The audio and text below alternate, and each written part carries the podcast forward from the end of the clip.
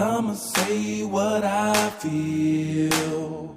And I promise to keep it real. Welcome to the Red Room.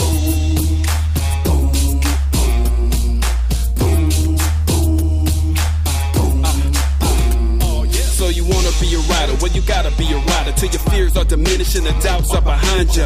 It's hard to grind in the business, got me stressed in the rent room. We let that shit up off our chest. You know the street nerd has got no time for no caca. Sass in class, yes, that's Mr. Bolekaja. Never have to guess when you're listening to Hilliard. He gon' bring more game than a shark playing billiards. It's all about the craft of screenwriting. It's exciting when you turn an outline into something enlightening. Your pen and words are like bullets in a gun. Write what you feel, say what you want. Welcome to the Red Room. Aw, yeah. I'm in a good mood today. good. I'm in a really good mood. What's up, y'all? It's your boy, Hilliard Guess, and you guys are listening to the Screenwriters Rant Room. We keep it real. We keep it opinionated. We keep it what? Say it with me, Linnell. 2016. You see, James, we are better than 200, better than 100. Now, people always say keep it 100, keep it 100. We're, we're, we're super high. We're super high. And cool also like better that. than 100. But I myself am super high right now. Are you super- Oh, my God. He had a whole bunch of I'm coffee high this on morning. life and weed. No, that's not true. I want to see if I can get a little Diplo remix of that theme song. Really? Oh, yeah, I that's, feel that like- wasn't bad, huh? I feel like there's some uh, some twerk potential. oh, Oh wow, he took it there. I'm- he took it there. You know we're gonna put it on video for you though, right? Uh, I'm ready. Get them YouTube hits going. Exactly. so y'all know how, you know how we do it on the Rant Room. On the show, we discuss entertainment, TV, film, music, culture, but our focus is always screenwriting, stories, craft. You know what else, James? What? Shit like that. Ooh, That's how cool that's how he just Yeah. let me know that we I swear here. I told you we He was said going the in. S word. He's I said the S word. Ooh, you in trouble? right. No, they're like they're like we know you like to swear. If you'd like to come by, and I said that's all I need to know. Okay, it's in, it's in the plug, bitch. It's in the plug. so you know how we do it on the Red Room. You guys hear my girl? That's my new sis over there, my cousin. You mean I'm not Lisa Bolekaja? I'm about to get into that Okay. heifer in a minute. Whoa. Okay. All right. I'll wait. My girl Linnell White sitting in for us today. Lisa Bolekaja. Okay, how's she gonna hurt her ankle on Saturday night, sci-fi night? No, no. You see what I'm think talking she probably heard it before. Then it wasn't During the day? Snowpiercer that did her in. It, it had to be I think it was. else. I think it was. She got excited and fell off a chair. can't. I mean, the Ain't that a bitch? apocalypse is real. You can get excited about that. You know. Mm-hmm, so sorry, Lisa. Hope you feel better. Okay. Come back soon. That sounds disingenuous. Did you hear that? Sorry. Well, know. Hope you feel better. Come back Here's the thing. soon. Here's the thing with me and Lisa. They got a little thing. We have going a bit. Of, Go ahead, tell them. We have a bit of a beef. Mm-hmm. Um, it's professional. It's fine. but Lisa attacked me on Twitter. attacked. attacked mm-hmm. me on Twitter about a certain movie coming out in May in the Marvel Universe mm-hmm. that involves two sides Iron Man on one side, Captain America on another side. Mm-hmm. She's chosen the wrong side. Hmm. and so is on. Okay. She went for Ant Man. You're like, no. You know what? She didn't even, she went for Black Panther, which is fine, but he's not really a side. You know, he's kind of doing his own Yeah, thing. he's by a himself. cat. He's a He's cat. solo. He's rolling solo. yeah. Why do you pick? Oh, okay. So, so she had a coming, is what you're saying. Hmm? She misstepped and then she had it coming. yeah. Oh, yeah. Okay. So Yeah. hope She- you get better soon. sign, sign your cast, Black Panther. That's hilarious. So you gonna fit right in, bitch. You gonna fit right in. Okay, good. This, Okay, they- look. they- by the way, I just want everyone in, Sure. uh, listening to know that you guys have Starburst and a bowl. That's pretty much all I need in life. Okay. Starburst and a bowl, and the orange and yellow ones too. No one's here for the red Oh, good and pink. because I'm here for the pink. yeah, I like everyone else You like is. the I pink feel- ones? Yeah, I like the pink. So just I like the you vanilla hook, you ones. hook I mean up. the uh, the lime ones, the lemon ones. The- he's. I was like, I'm thinking about Twix, pink high. hearts, yellow moons. At, so at a certain point, you lucky charming it. At, at a certain point, if you just hear me chewing and chawing, then you know what's happening. True, That's, bitch. that's true. nothing new. That's not new on the show. Okay. So check it out, y'all. Y'all know how we're doing in the rant room. So if you guys are grown, let's get it in. So you guys hear his voice? My man, my home team over here, Mr. James LaRosa, you guys, writer, director, producer, creator of the hit show, the hit series. I'm being too silly. The hit series hit the floor on VH1, y'all. What's up, James? Uh, not too much. All those uh, writer, producer, director. Oh, you do all exhausting. those. No, just hearing it. Just I know, but it's you. Mm-hmm. It, eh, it's fine. Hearing it is exhausting. But you do them now. I do. I do it all. I'm gonna do craft services soon. I'm gonna see if I can start dressing the actresses myself. Location scouting. Okay. You know what? I, well, I'm looking out your window and I'm like, mm, that would be good for a dance number. So Okay, it I'm- I'm would, wouldn't it? Yeah. Hmm, I know, I All know, I know somebody. Do you? Okay, good. Exactly. that would be funny. It's a pleasure to be here. I feel Well, thank like you're both messes, but in a good way. So I'm ready to be a in mess a too. complete good way. Trust She me. she just looked at me like, I hope you break oh, your she just rolled her eyes at you. A didn't she? mess. A Wow. mess. That's but a positive. Okay, she's, good, Okay, good. good. No, I'm good. She A is shanking me under It's the okay. table. Because I do have a, a, a bit of a beef with Lisa Bolekaja. Yeah, I'm a mess. But she started it. No, she deserved Mm-hmm. it. We've already You- established that. yeah, I mean, she came at me. Yeah. All right, we'll move on. We'll move on. So, welcome to the show, James. Thank you, we thank you. appreciate having you, man. So, um, today I really want to get into. Um, I want our audience to learn about your show. Hit the floor. But first, I want to hear about your story. You know how you got to this place, to where you're the creator of a kick-ass show with. Let's just be real. Mostly black characters. They are mostly black Right. characters on the stamps, pretty much. it's at least 50 50 or some shit. Um, um, and, and you are a white male. Don't give Right. away my secret. Everybody Oh, know that bitch. it's Everybody true. know. It's true. I'm not, I mean, I'm Italian, which is like Yes. pretty much white. True, but, true, uh, true. you know. Y'all black. I mean, Y'all close. It- we- yes. Okay, that kinky ass curly hair. Oh, wow. wow. At least he has hair. Oh yes. Yeah. Oh my, yes. I, I, I may, my hair not be 100 percent straight, but you know, I'm, uh, along with everything else. But it's Exactly. true. Uh, my story. Oh God. Uh, so yes. tell us where you come from and how you got into the game. Let's go from Uh, I'm from Boston. I grew up uh, in a working class part of Boston called Hyde Park. Mm-hmm. And uh, when I was growing up, all like I was kind of I was one of those like good kids that was like you know mama's nice boy did everything, but Mm-hmm. like kind of like down low I was like just doing everything like super sneaky. I used to watch soaps. Dennis the Menace on the side or Well, some shit. no, well, so my brother was actually Dennis the Menace. Like he would Oh, like really? he'd be like stealing golf carts and driving up the street, Well, he's, whatever. he's the and- distraction. he's He- right. He the was the parents are shield. consumed with him, so Mm-hmm. Right. you get to do your own thing. And I got Yeah. all the A's, but I Right. also cheated. I was- eventually, well, because I was, I was this, I was very, um, I, I was. It's going to start sounding like I'm bragging, but eventually, see, I'm not. I was, I was. The, sometimes I'd be the smartest kid in my class. Okay. And and I'd go to these, you know, schools and you know other cl- whatever, whatever. And then eventually, I went to a school called Boston Latin School, which got the smartest kids of all the classes in one school. And then I was Okay. no longer the smartest kid in the class. Really? then the truth came out. right. And then I was like, wait, why am I mid to low? What? No. So, uh, and then I also, uh, so rather than just go, I'm going to push myself even harder and I'm going to, that I'm going to do, I just was like, where's, where's the teacher keep the test the night mm-hmm. before? Mm-hmm. Where to, like, so I just got, and I would, I had every handwriting, uh, of all of the teachers and the guidance counselors and everything down. I'm saying this now because I can't take away my high school Yeah, diploma. yeah, true. But I would I hooked my ass off out of that school. I was never there. So at one point, this girl was like, "James, I didn't know you even still went here." It had been like a year. Oh, wow, that's impressive. Okay, he out at the mall chilling and stuff. huh? so this is what I would do instead of going and doing like real like stuff that any other kid would do. I would go home and I'd watch soap operas. Mm-hmm. You know, I would go home. Because this is before the days of DVR. Mm-hmm. Right, this was Oh, VCR wait. Yeah, Plus. yeah. where you had to learn all the codes. Yeah. and it still didn't work So you for couldn't you. just That's kids out there. You couldn't just hit a button and record your show whenever Okay. you wanted. It right, was, it was a little you needed to leave school. Yeah. You had to in be there to push television. record. Right. Unless you knew how to record the VCR, like the timer. Oh yeah, yeah, yeah. Yeah. w- I, don't I, knew how, I knew how to do I that. I knew how to do that. Please I- rewind in my story where I was saying I could figure nothing out at school, so I was figuring nothing out at home uh, either. Uh, and so I would go home and I would, I would watch soaps, and even on soaps, you would always find like these. I love like the little devious characters, Mm-hmm. whether where they were the the devious bitches or the devious Mm-hmm. like the guys who are just controlling the town. I ate that shit up. So what was your soap? What was your Uh, favorite? daytime. Well, uh, uh, my original original was uh, my mom when I was I forget it was like probably the early '80s. My mom would make popcorn and we'd watch. Uh, it started with Dukes of Hazzard, which isn't a Right. soap, but that Right. kept my brother Right. interested. Roscoe Pico Right. train. Right, okay. exactly. Daisy Duke. Then you're like, okay, I get it. Um, and then it became Dallas, and then it became Falcon Crest. So those were my first sort Mm-hmm. So of the evening. show. Started with the evening. E- Starting with the evening, where the bitches were the baddest. Right. Oh, yeah. Right. And I remember uh, the first. I, I really felt like my life had been transformed when I was watching. If I could stay up to Falcon Crest, and I when I did, I knew I was like in for it. And uh, there was one scene between Angela Channing, who was like the old lady who ran the the the, the, the winery. That was you know That was- show? every show had a gimmick. Right, It was and- oil. Yes, it was It was Right, a and which- winery. If yeah, I pitched yeah, that today, yeah. it's No, a no. bunch of vineyards. It'd be like, No. get the fuck out of here. No. It's a white lady and she controls the grapes. Get the fuck. out.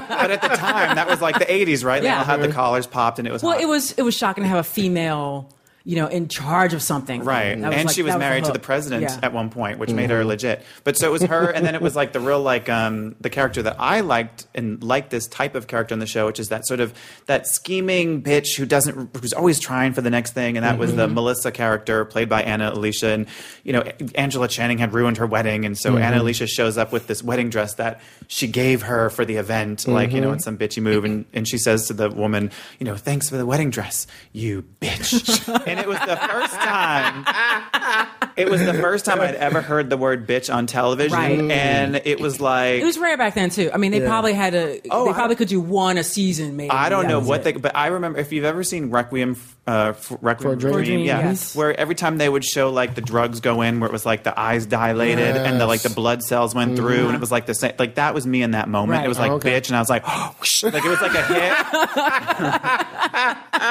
and I was like, my brain was rewired. So from that point on, I was like, there's a bitch in the scene, and she's totally bitchy, and there's uh, yeah. Mm-hmm. Can So- I ask you a question? Yes. So, how did you feel No, about thanks the for coming, everybody. So, how did you feel about the reversal? Because I found an interesting thing where I liked like junior You know what I mean? Which was the reversal of that character, Right. To an extent, right? Yep. The evil, the Oh, rich, The manipulative mean. rich man, Yeah. the- Exactly, the, exactly. patriarch. Yeah. Yeah. No, he was great. He, I mean, listen, having a guy who had all the power wasn't such a reversal. He wasn't, yeah, but I mean, but but on Dallas, as much as I liked. I liked him enough. He wasn't my favorite character, but I like loved Sue Ellen because she was Mm-hmm. Oh, just okay, Right. every Right. every season she was a drunk at the sanitarium, and she's like John Ross is mine. Like she was always. Yeah. It was always the people who had to come up against him Mm-hmm. who were the messes, or like Priscilla Presley was on that show, and she was. Anyway, see, I use mess. You know as what's a funny positive is way. we don't even remember who shot Jr. Because there's like some, ended up It was some his, minor it was character. it was Kristen. It was uh, Sue Ellen's uh, Oh, sister. Yeah. They were It having an affair. Yeah, I don't remember. Yeah. End of the like next a- season, floating in the pool. Yeah, no one But remembers. no one remembers I have a disease. Except for you. You do. You was writing that shit down, wasn't you? I mean, the world stopped that summer where it was like Jr. got shot. Oh yeah. It was well, and he had contract negotiations, so it was like, was he going to come back? know if he was I would back. not want to be the producer on that show. yeah. I was like, how do you not have a deal with that man? Right. Stupid. No. Right. Yeah. So every season, anyway, I won't go down there, but I will say that I, I, every season at the end of Hit the Floor, you really never know what's going to happen to any of the characters. Probably for that reason. I'm afraid someone's going to pull a JR and be like, I want the price of the show for my salary. Um, but then when, then just to go back to your question, which I'm never able to hold on to a subject and go back to it. So this is great. Um, but my daytime soaps was CBS. So I love Okay. Guiding Light, As the World Turns. And then by, but I knew with, I, because I was hooking so much, I knew it was on all the shows. Mm-hmm. So I knew even ABC and NBC shows that I didn't really, like I kind of didn't give a shit about Days of Our Lives, but I could tell you, okay, Marlena is levitating this And you week. didn't you didn't go for All My Children with Erica Kane? I mean, she was I said I was just thinking about running running through people. She was killing people Yeah, back you know, wasn't there was there was I, I I think I CBS was too hooked into me. Okay. I knew she was, and, you know, respect, and Yeah. obviously she was like the greatest. She kept getting sort of nominated daytime year after and- year for the daytime Emmy, and Right. it just almost became ridiculous that she was not winning. It's just Mm-hmm. retarded. Right. Uh, and I, she, I, she, yeah. I mean, it was there was something about I guess just the CBS vibe. The tone of it. They the tone it, of was it- shot differently. It had a different look to it. All the CBS shows had a different look than Right. the ABC shows. And, and I don't. Yeah. I'm trying to and trying to think about like what tone or what sort of vibe they had that was slightly different. I mean, they were very family oriented, but at the same time.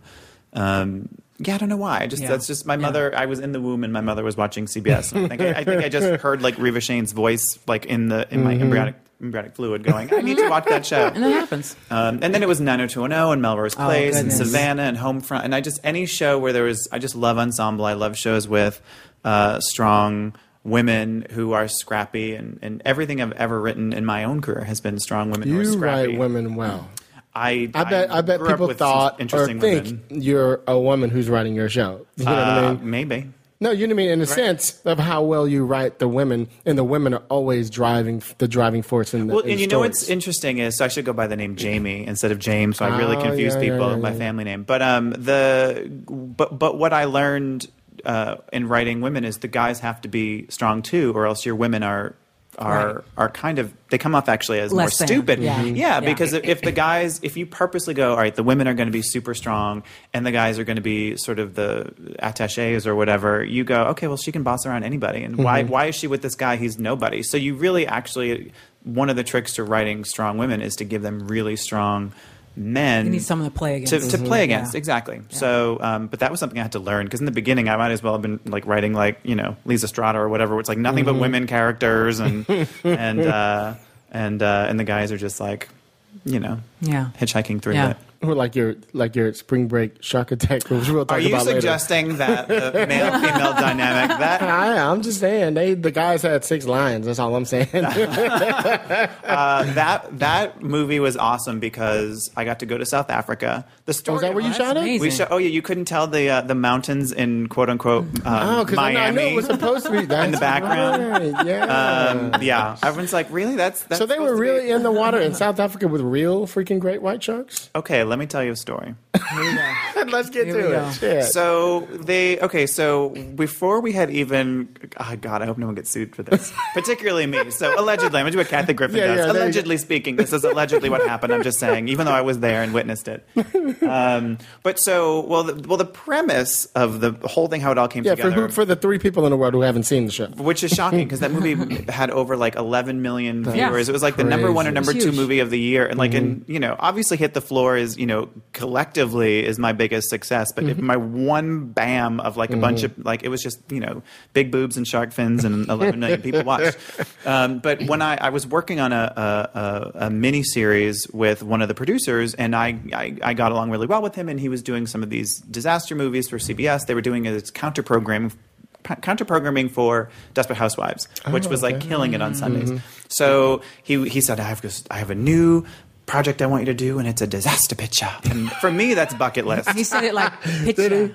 He Yeah. he Oh, no, this is, no, this is like Frank von Zerneck, who I absolutely adore. He's uh-huh. done. If you look him up on IMDb, he probably has more credits than anyone else on the planet. it's just movie after movie after movie after movie. These mm-hmm. TV movies, and uh, and he was doing like Category Five and on all these other um, type of type of projects.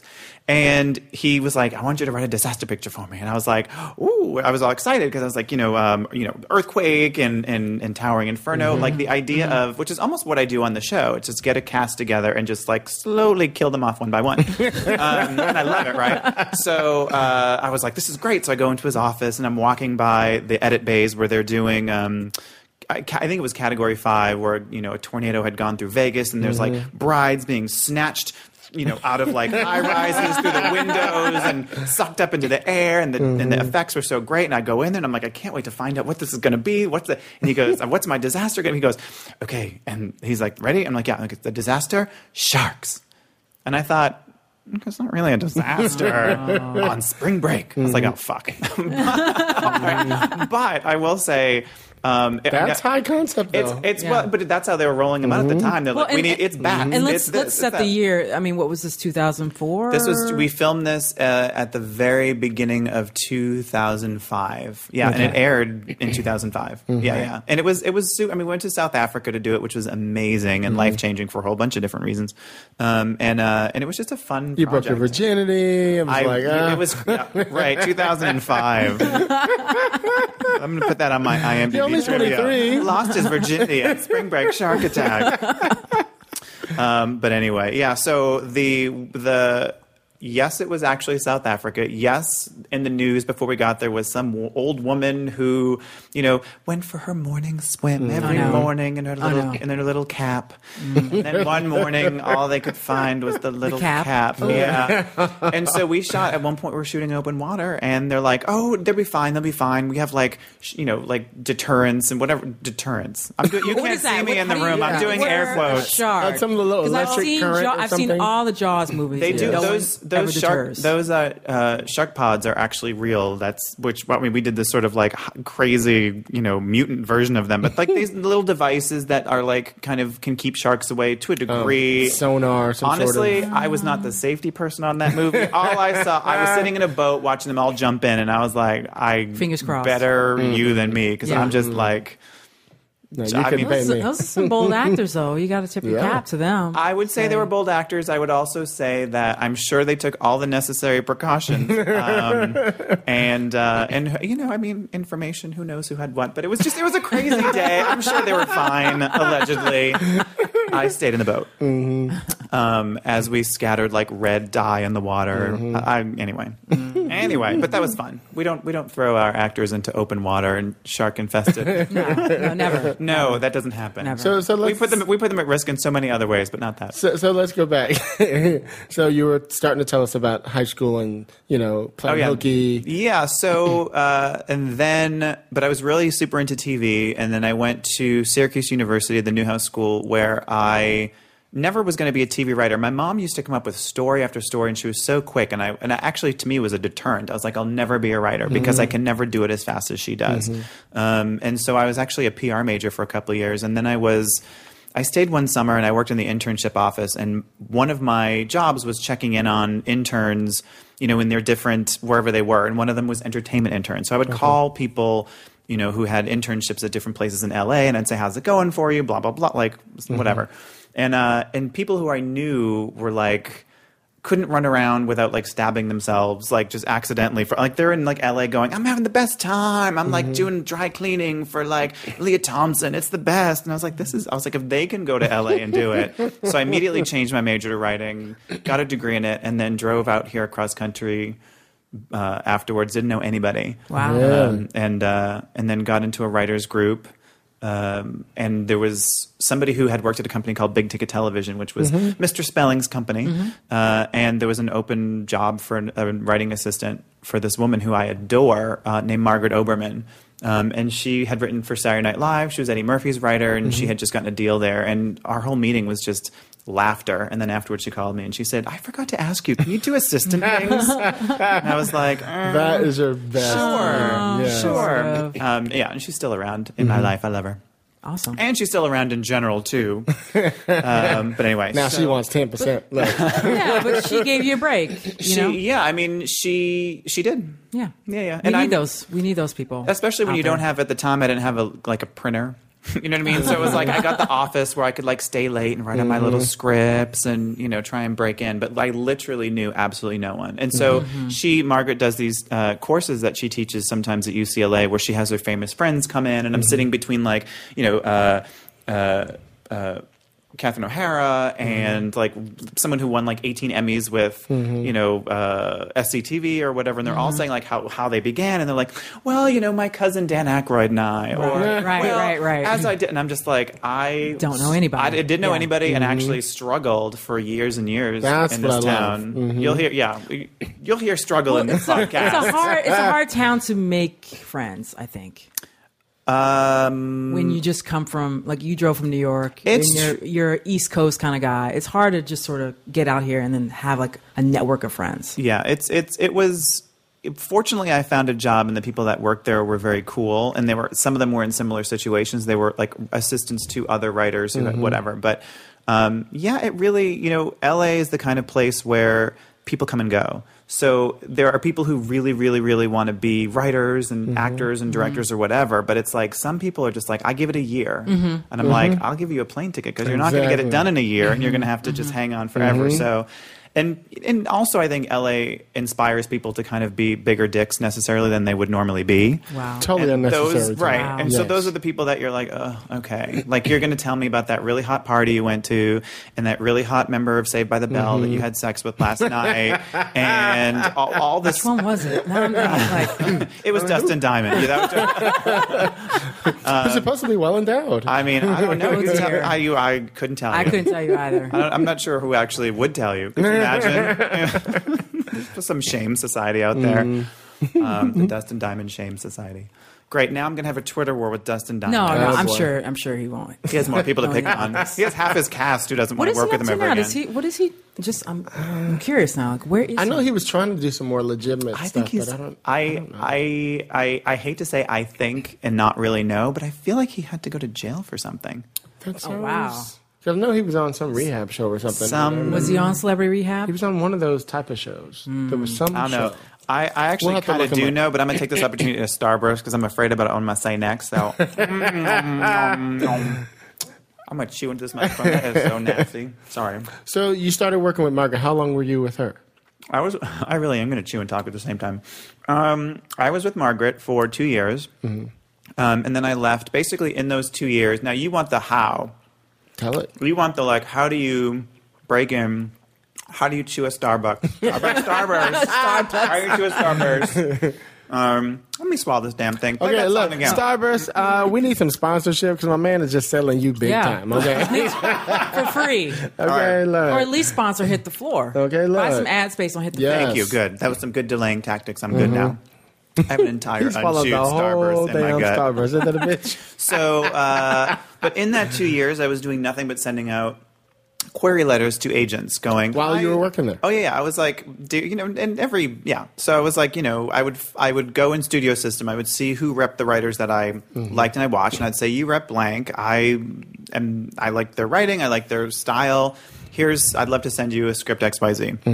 I don't even know if you do that anymore. I don't know if you send query Mm-hmm. There's letters a few to people I know who still do Now it. It just- doesn't work. But now it I They don't respond at all to query letters. Well, but Like, unless you get a, uh, you know, remember in um, what was it, Better Off Dead? Was it Better Off Dead or One Crazy Summer with the kid who was like, I want my two dollars, like who would follow them, like he like got was supposed to get paid for the newspaper and didn't or something. I was like that kid. I was like, Hi, I sent you a query letter two weeks ago. I called them up like every two, but I but I never I never bothered them necessarily. They, they the assistant would always say, mm-hmm. "Oh, hey, yeah, no, they just said they haven't had a chance to read yet, but if you want to call back in a couple weeks, it's like, whoop, you told me to call back in a couple weeks. That's mm-hmm. my so You gotta have that tenacity. Persistent. Yeah, persistence. yeah, Well, you have to be persistent. But so I would have all these like letters.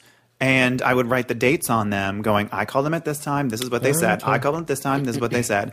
And I save some of them because I have, I some of them are like just like covered Really? in dates and From the times you and called what them? they said. Then one of them, like a couple of them, actually go on for over a year. Mm. Like rather than say, I mean, because agents We- have to we're read just a lot not of gonna stuff. read it. Or, Yeah, yeah, most I of mean, us give up on Yeah. once or twice. Yeah. so, and I say because some of them are agents that still work, and they call me and say, "Hi, would you like to read my my client?" And I was like, "You don't remember me, but, um, but I, I don't do that. I don't do that. I, I don't was do that." calling you for over a year. Yeah, I would never. You know, who, there's all sorts of reasons why that happens, but Sure. Um, but actually, the, how I got I got signed by a, uh, an agent's assistant who he became Mm-hmm. an agent, and then I was his first sign, and that was at UTA. Was that because you did were doing this this process, or is somebody you Yeah, met? you know, I sent a query letter to his boss. I'm pretty sure, and then he got he because the assistants always inter- mm-hmm. intercept, right. And Right. they all and all all the agents' assistants want to be Agents, they gotta find right. So they so they're cultivating a lot of the Yeah. relations. Mm-hmm. Again, this is in the 90s, so I don't even know. Now it's like you have to enter some crazy fucking writing competition, Yeah. and then mm-hmm. that's You how have you, to be right, in some you have to be on the blacklist or Right. whatever it's called, and, No, or so- nothing. And, and what were you writing at the time? Uh, my specs were NYPD Blue was kind of my number one spec, and because you had that was what you did. You didn't. Do That was a original hot at had the some time. women on Yeah, there. the- Yeah. Yeah. Oh, and but Yeah. and it was all, of course I focused on the women, and then I did. Um, I remember I had like an ER which focused on the women. I had Mm-hmm. a Party of Five. I mean, those were at the time all you did was specs of shows that Mm-hmm. existed. Um, and then, but my NYPD Blue one was the one that got me the agent. It was the one that actually got me my first job, which was for uh, John August. Um, Love John. John August. Been trying to I get love John, on the damn too. show John for two August years. is a good dude. um, like he's- he's, busy or something. You know? right. He's but right his his his family and his Mm-hmm. like writing and everything. and creating apps like left Yes. and right. I, Crazy. yes, he's he's Guys. he's been on a, So the smart. forefront and was doing kind of the advice to writers and that whole thing before anyone was doing Right, it. Like, why would you give a shit? What you know, giving advice to someone else? Right. But it's just yeah, no, he's a great guy. He's been he's you know this was ninety nine. I want to say ninety nine or two thousand when I mean so he gave me my first writing job, Mm. which I'm. I, I have to say I do take a little bit of pride, and you want your first kind of writing job to be from somebody legit and cool. And I love the fact that I can say that that was that, and he's been great to me ever since. Um, and so, but it was him and Dick Wolf, and it was a show called DC, which All right, I remember that. Was it that DC? Or was it DC? no, it was called DC, and it was a mid-season show for the WB, Okay. which dates me. Um, and uh, and it was both. Uh, it had a lot of cachet to it as far as everyone involved, but it was also just. Because wasn't Sidney Poitier's daughter on the show, cast on the show, or I don't think so. okay? I, I feel like she wouldn't have hidden that detail if that was her. No, it was Mark Paul Gosselaar, Jacinda Barrett, um, uh, Daniel Sunjata, um, and then Kristanna Loken. It, it, it was it was a good, pretty cast. It was basically supposed to be like Felicity after college. Now they're like you know interns in DC, and it had a good pedigree, all this kind of stuff. But it was just it, it was writing wise. It, it, the education came from the business part of it. It was just kind of um, Uh, to say nicely, I think there were people with conflicting ideas at the very top, and it trickled down, and uh, so it just became really an, an exercise in almost what not to do sometimes. And everyone was stuck in these positions that there was there was it was almost like powerless. It was like, okay, well, there's all these different notes from all these different people. People are getting involved in ways they didn't have to. Mm-hmm. It suddenly became like kind of like this fire that was, you know, you had to put out. And by this point, John was gone. It was just, you know, Yeah, one he- day, I, one day I came into the office and it was like, "This is your new boss," and I was like, "What? Uh, huh, "Okay, hi." John, John August speaks openly about how Yes, traumatic that experience. Oh, was he does? Oh, on He his talks- show. He talks, On about, his show. he talks about it on the on his podcast. Oh, does he? time. Tell me what he says so I can get okay, girl. Because let me tell you, I am keeping it clamped because I'm like, literally let John tell his story. literally But says he had a nervous breakdown because of the show. It was it was um it it's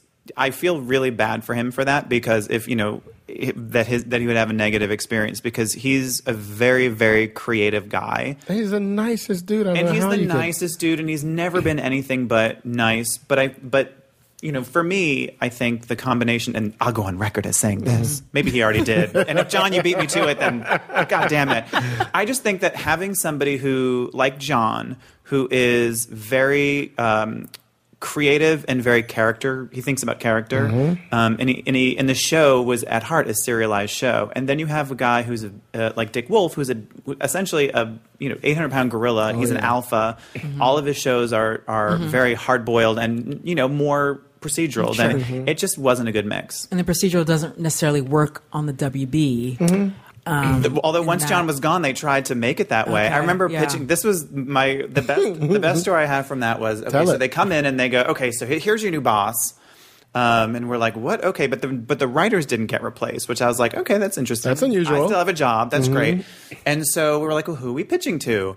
Because we didn't really have someone specifically to pitch to, and like, oh, you'll be pitching to Dick. Dick Wolf, who was never around. I'd never seen him once um, on the entire show. We're months into it, and we're all going to pitch him stuff. Now, there are people on the show who there's a different there's different types of people. I think. Was there a room, or were you guys Oh, just it in was. It was. separate- It was we, oh, we were all brought to him. Okay.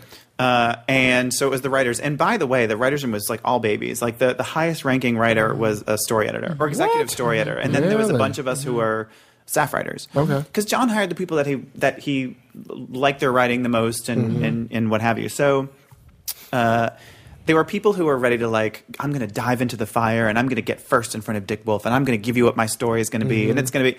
And I'm like, I've never met this man. This is what I do. I sit back and I watch all of you like crash and burn and get stabbed and die. I listen to what the man's mm-hmm. reactions are and what his mm-hmm. notes are, and then I step in because you know, I wouldn't say that, that might be the no guts, no glory approach, but it's all or you know, no guts approach. Mm-hmm. But everyone was getting slammed. They were like, "It's a story about this, and here's what I would pitch." And he's like, "No, next, la la la la, Hum, yeah. What what else do you have?" What, everyone was just crashing and burning, crashing and burning, and I'm paying attention to what this guy is saying, and this guy is not there for any character at all. Mm-hmm. Like it's just like shocking moment, shocking moment. Mm. And I had this really lovely euthanasia storyline with two of the characters, and the grandmother is ill, and one of the characters wants her to be, you know.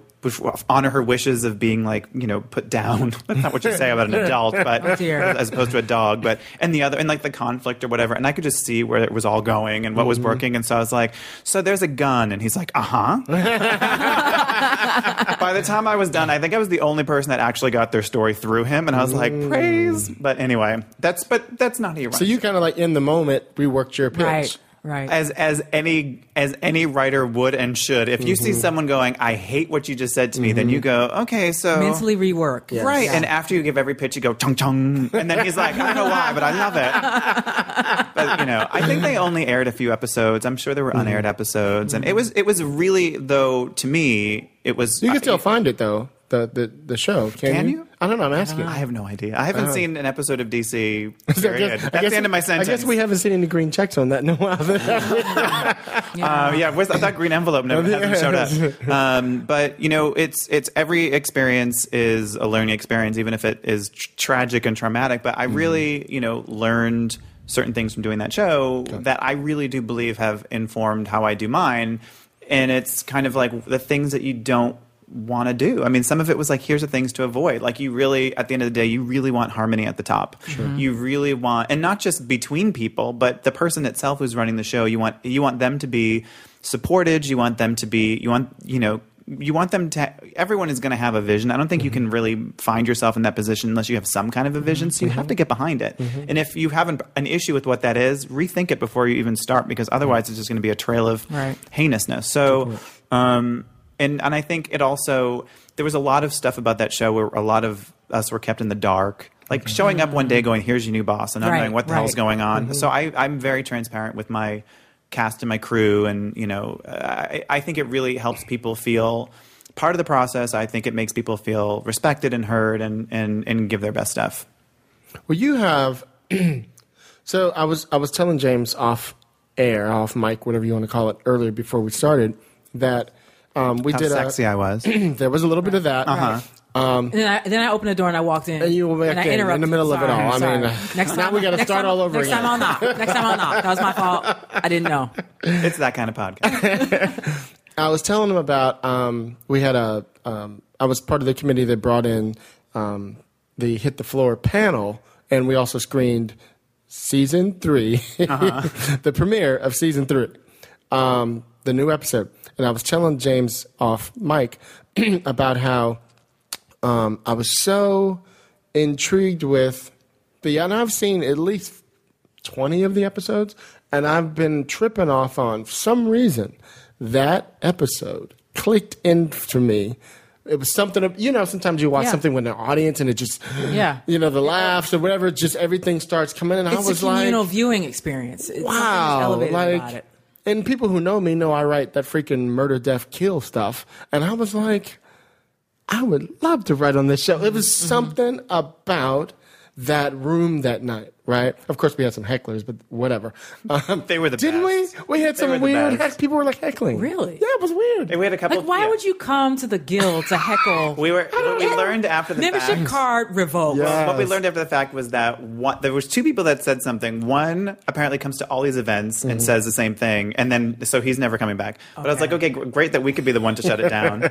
I love the way Taylor handled him. She was like, okay, Taylor. well that was weird, weird, and then she just moves on. Uh, and then the other one, as soon as the woman said what she said something, uh, I forget what she said, but then immediately she regretted it. But Yeah. anyway, But you, you, you did really well. He was like, uh, okay. Anyway. Yeah, yeah, yeah. Do we have ghosts in here or something? But um, so where I'm going with that was you were starting to talk about how on your show on Hit the Floor you are not afraid to involve the cast and crew and things. Here's an interesting thing they do when you guys are off. They are like emailing and tweeting each other, and they have like a. Uh, um, what do you call it? A text that goes to what is like a hundred and something people. We're- it's we're- crazy. Mass text. A mass text. It's, well, the- there's different kind. There's the dancers have their own group text. Okay. The cast has a text. The, the the dancers and the cast have a text. Everyone is uh, is um, umbilic, umbilically that that's not the right word. Umbilically connected. Um, It's it's uh, it's a very tight knit group. Uh-huh. I for love that. sure. I have cool. never heard that before. I'm it, that bums me out because that's all I know, and so I you know I've had Mm-hmm. Who started it? How did it happen? Do it you just know? it's It I just organically grew from Yeah. people liking each other. I think mean, I, think you know we all really really really loved working on the pilot. Mm-hmm. Um, when casting was very difficult in terms of really wanting to find people who could be the right person for the right thing, but also. I, I, as much as I love drama on TV, I don't love drama in my personal life. Mm-hmm. Um, I love drama in your personal life. So if you're having, if, if- you're having some I got, I got trouble, some shit to tell you. then bring me some Haagen Dazs in the school. Okay, I'm. I'm about it. I heard that. But uh, but I'm very um, uh, what's the word? I'm very I, I'm I'm in tune to people's emotions, and if people are and, and if people are having a bad day or being mm. bullied or whatever, I mm-hmm. I can feel it mm. and I hate it. Mm-hmm. And so whenever I would cast, I would I would not only um, go, okay, who's the best for the job? Who could do the dance? Who can do the balling? Whatever, whatever. But I would also kind of just kind of catch their vibe. I'm mm-hmm. like, who do I want to be around all day? Whatever, mm-hmm. whatever. And every single person I cast, I was like, they're just really cool, and they I like mm-hmm. their energy. And just by, pro- by as a byproduct, the people who I liked all their energy, liked each other's energy, maybe for the same Right, reason, which is like you just you know when you find someone Right. cool in LA, you just kind of have to hang on to them because they're not all there.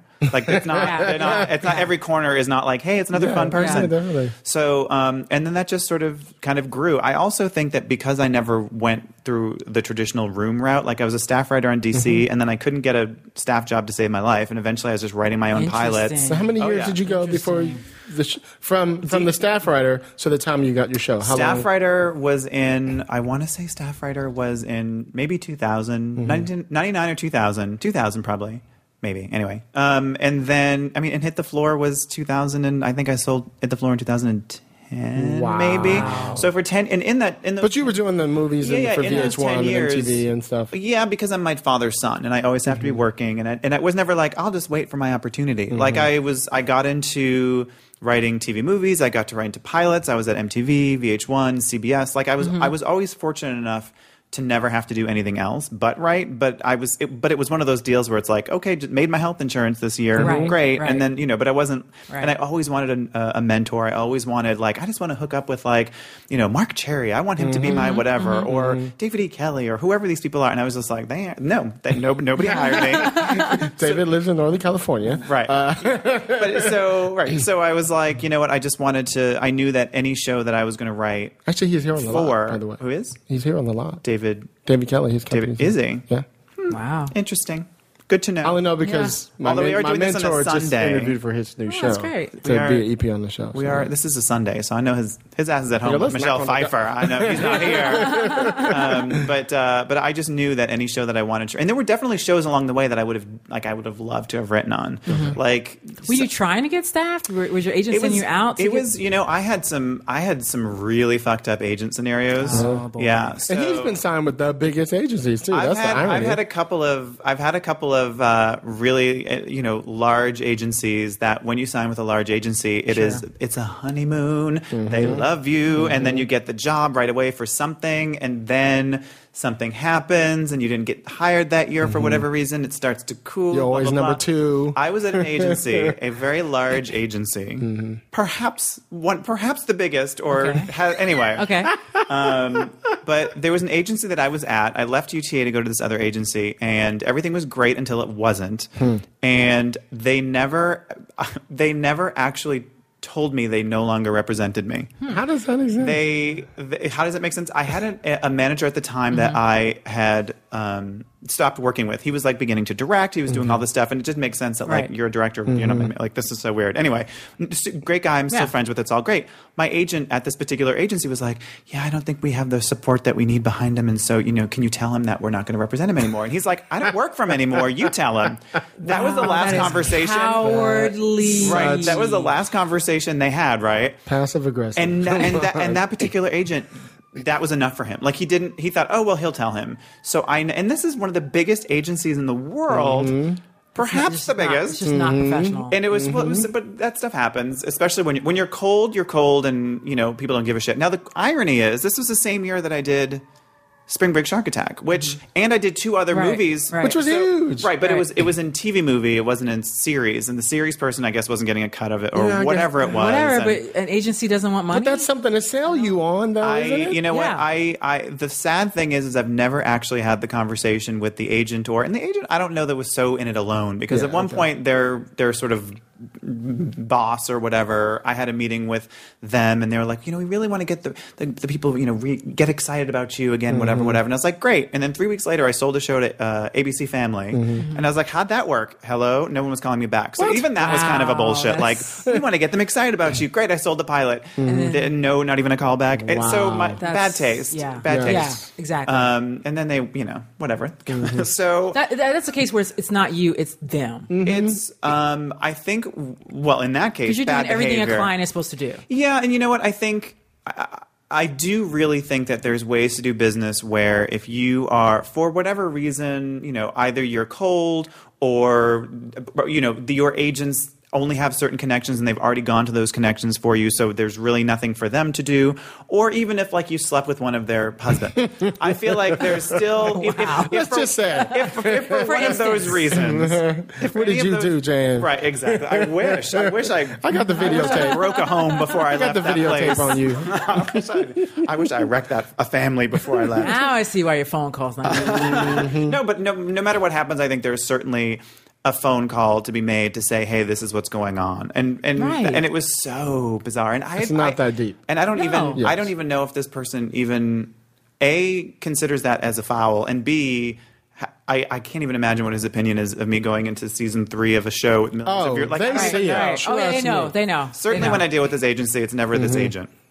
Oh, really? But, uh, so you never get their their scripts coming in from that person. I'm sure I get their script. No, yeah, I mean, but you know, that, but that's what agencies do too. Is Mm-hmm. they always go, well, we we're pretty much we're pretty sure he won't deal with this person, so let's have this other Oh, agent yeah. cover I them and do whatever. I see. So you know, it's fi- I, but but th- all that said, I would I don't.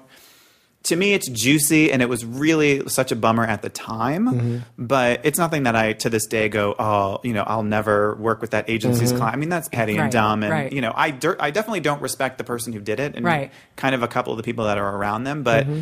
It was So- a problem with a so- specific. it was a specific individual, not the entire. I think it was a specific company. individual who maybe their boss thinks that they talked to me about it and said. But I mean, it was it was a bunch of unreturned calls. It was just it was that sad situation Yeah. where it's like you We've know all had it. Your balls are in your glove compartment because you're like, well, that I used to be a writer, um, but. Uh, that would be a good example, and if you have like a sound effect that's like James's advice, oh, we'll put it in. Bitch. but get with an agent that that gets you. You know, because I don't know that that. But what does that mean? I, well, the, I don't know that that agent actually really ever got me. I think he saw me as a, a, a, sexy sell just because I was very, you know, I was younger Mm-hmm. and I had people behind me and I had credits and all that stuff. So I think he thought, and I was his first client as well. Oh, okay. I, I, I popped more agent chairs at Los Angeles.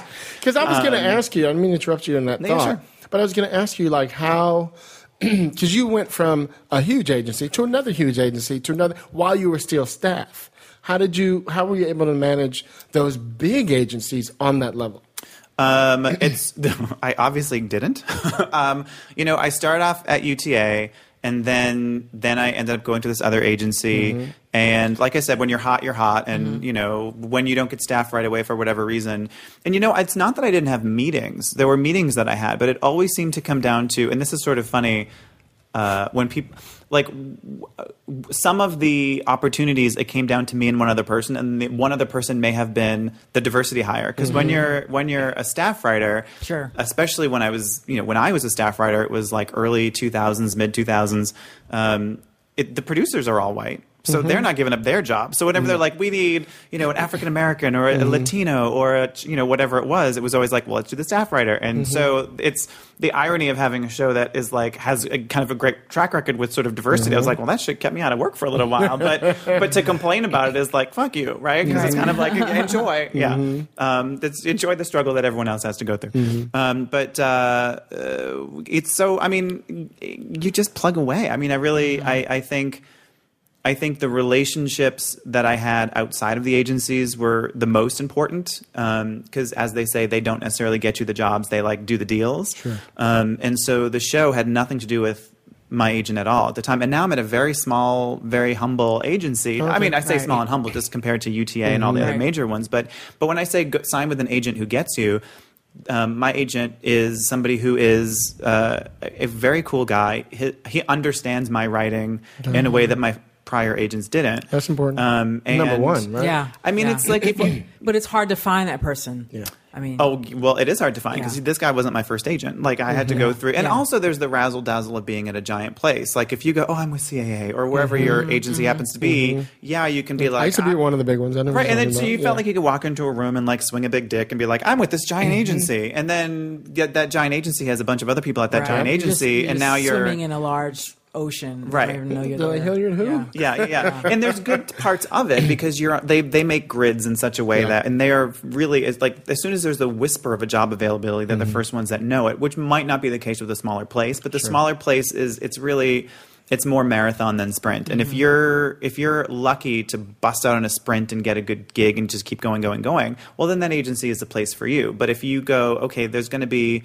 as in life times where and who knows what would happen after hit the floor? Mm-hmm. Who knows what would ha- whatever. Sure. Um, and it, and if hit the floor hadn't happened, I would still be with my agent. Like it's not mm-hmm. it, that it, it didn't matter. So I would just say find somebody who he you know they may not be at the biggest agency in the world, but that just means that they, they understand you and they're going to work for you even harder. Well, let me ask you. So, for just for the three people out there who don't know, hit the floor.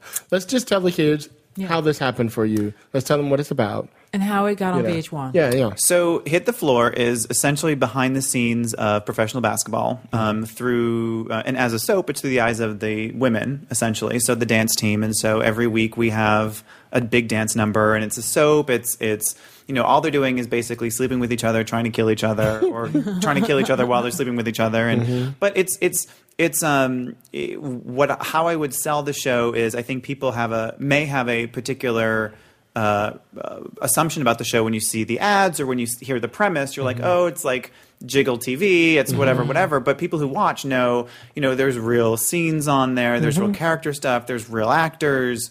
Um, I say it's Empire on the basketball court, but that's what I it's you know, You know. I mean it's you know or empires hit the floor Well, you and the music industry. You guys were first, right? I mean, we were we were first, but we'll certainly share. Slight correction. We'll, we'll share the stage happily. I I love the fact that um, that shows are just opening up.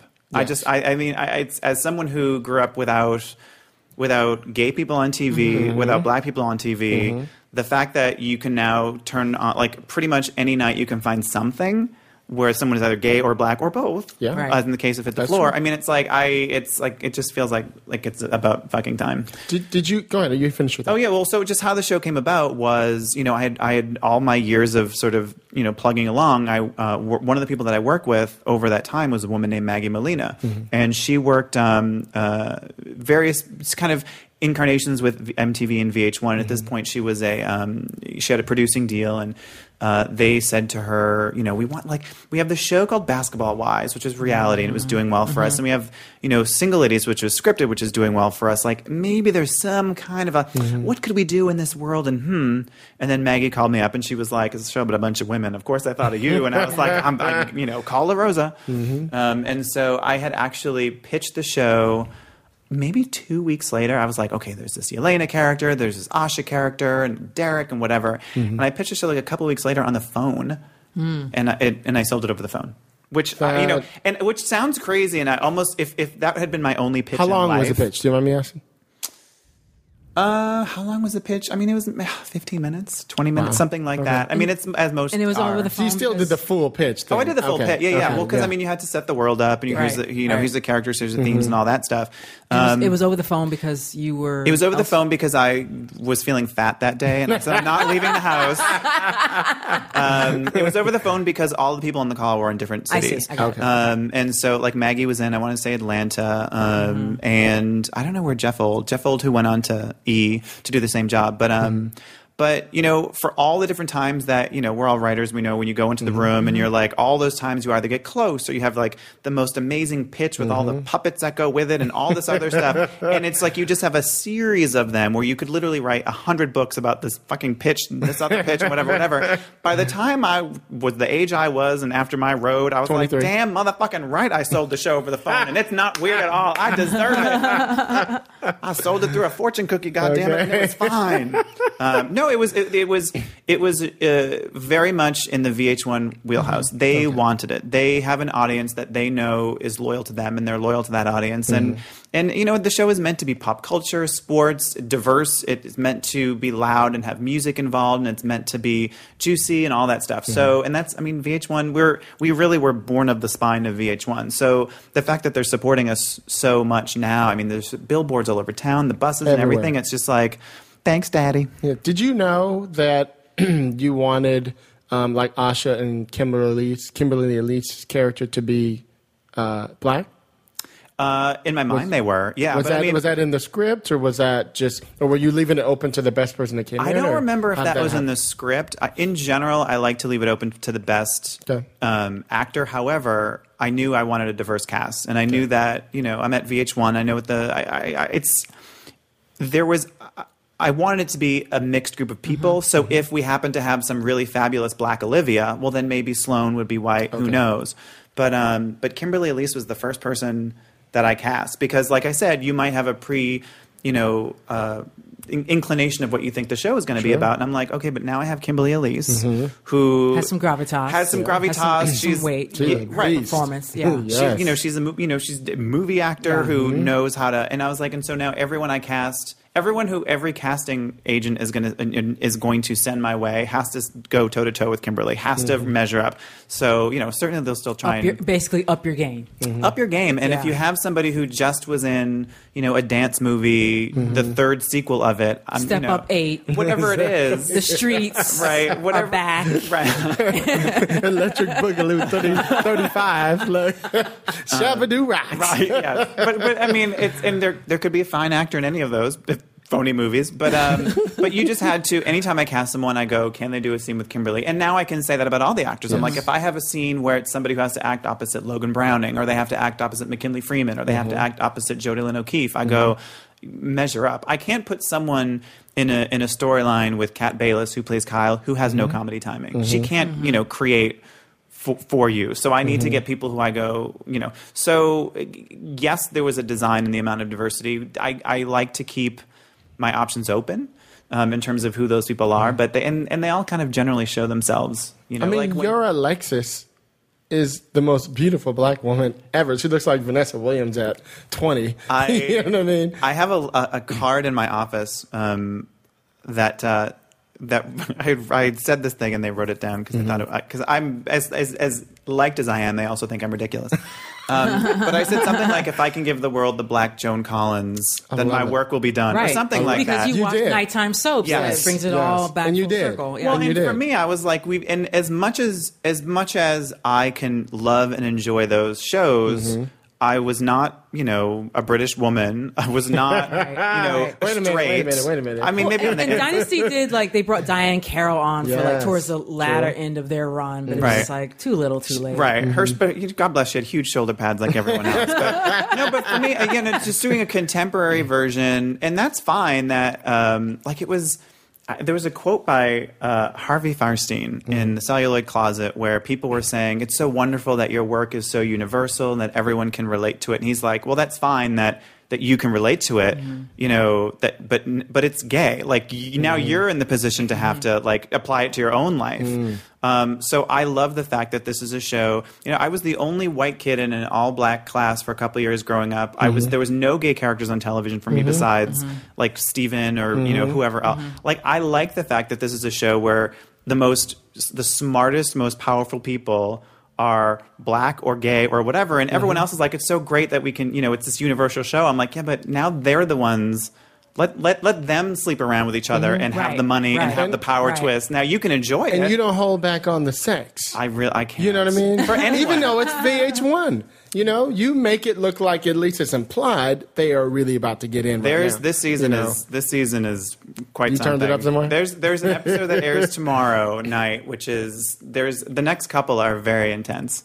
And that's I'm gonna get letters. episode three. Mm-hmm. Episode three airs. To, yeah, episode three and Okay, it's four. probably gonna be about two weeks for this up. Yeah, out. yeah. Well, so looking back, you guys will know. I didn't lie. I didn't lie. um, you know, it's and I if and there's that's kind of one of the benefits of having a cast that's very close because a they feel.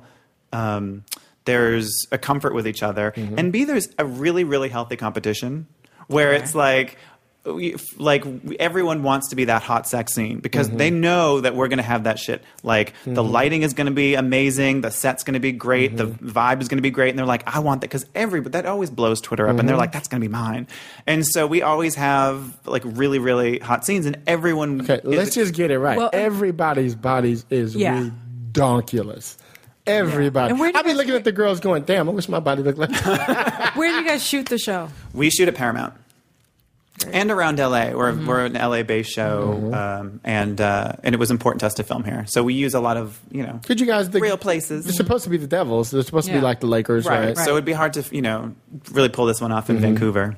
Yeah. But Right. uh, yeah, and and I like I remember the episode where we had our first sex scene between Jude and Zero mm-hmm. It was in the same episode where we had this crazy sex scene between Jelena and Terrence, mm. and they had to be the same. Like they had to be. It wasn't going to be one of those like Melrose Place kisses where where where, where uh, Matt kind of moves in for the kiss, and then you go as they embrace, you cut away. I was like, mm-hmm. no, I want the belt unbuckled. Yes. I want the shirt coming this way, that way. the lip bit, The all lip that bit, shit. everything. Now, okay, so- and they do it, and they Yes. and because it's real, and they're all trying to make so it real. you, as the showrunner, do you how do you convey that to your directors? Like, this is what I want in the scene. I want a belt unbuckled. I want the shirt thrown this way. Like, do you literally have that conversation? all during with the your tone directors? meetings. I think like you know I, there isn't one director that comes on hit the floor Mm-hmm. that doesn't know what they're getting themselves in for, and I think the directors are also a bit competitive. Like Mm-hmm. I think you know they're not coming on to a show on another network that might not lean into the sexuality as Mm-hmm. much as we do, and so now you know our directors are really quite fantastic. They're going to take the challenge and they're going to want to make it as as